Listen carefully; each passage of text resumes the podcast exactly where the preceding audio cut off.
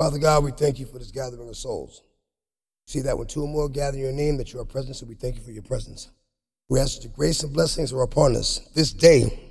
We pray that any obstacle the devil plans to place in our path be removed in the name of Jesus. We pray that you have your will, have your way in our lives, Father, for we didn't make us, so we couldn't possibly know what to do with us.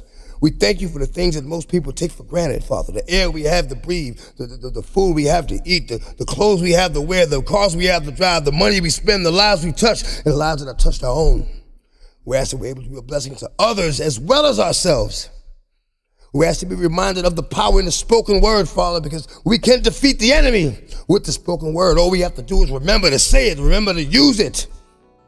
The word says, no weapon formed against me shall prosper. The word doesn't say that the weapon won't be formed. The word doesn't say that the intention of the weapon maker won't be to harm you. The word doesn't say that they won't attempt to use it.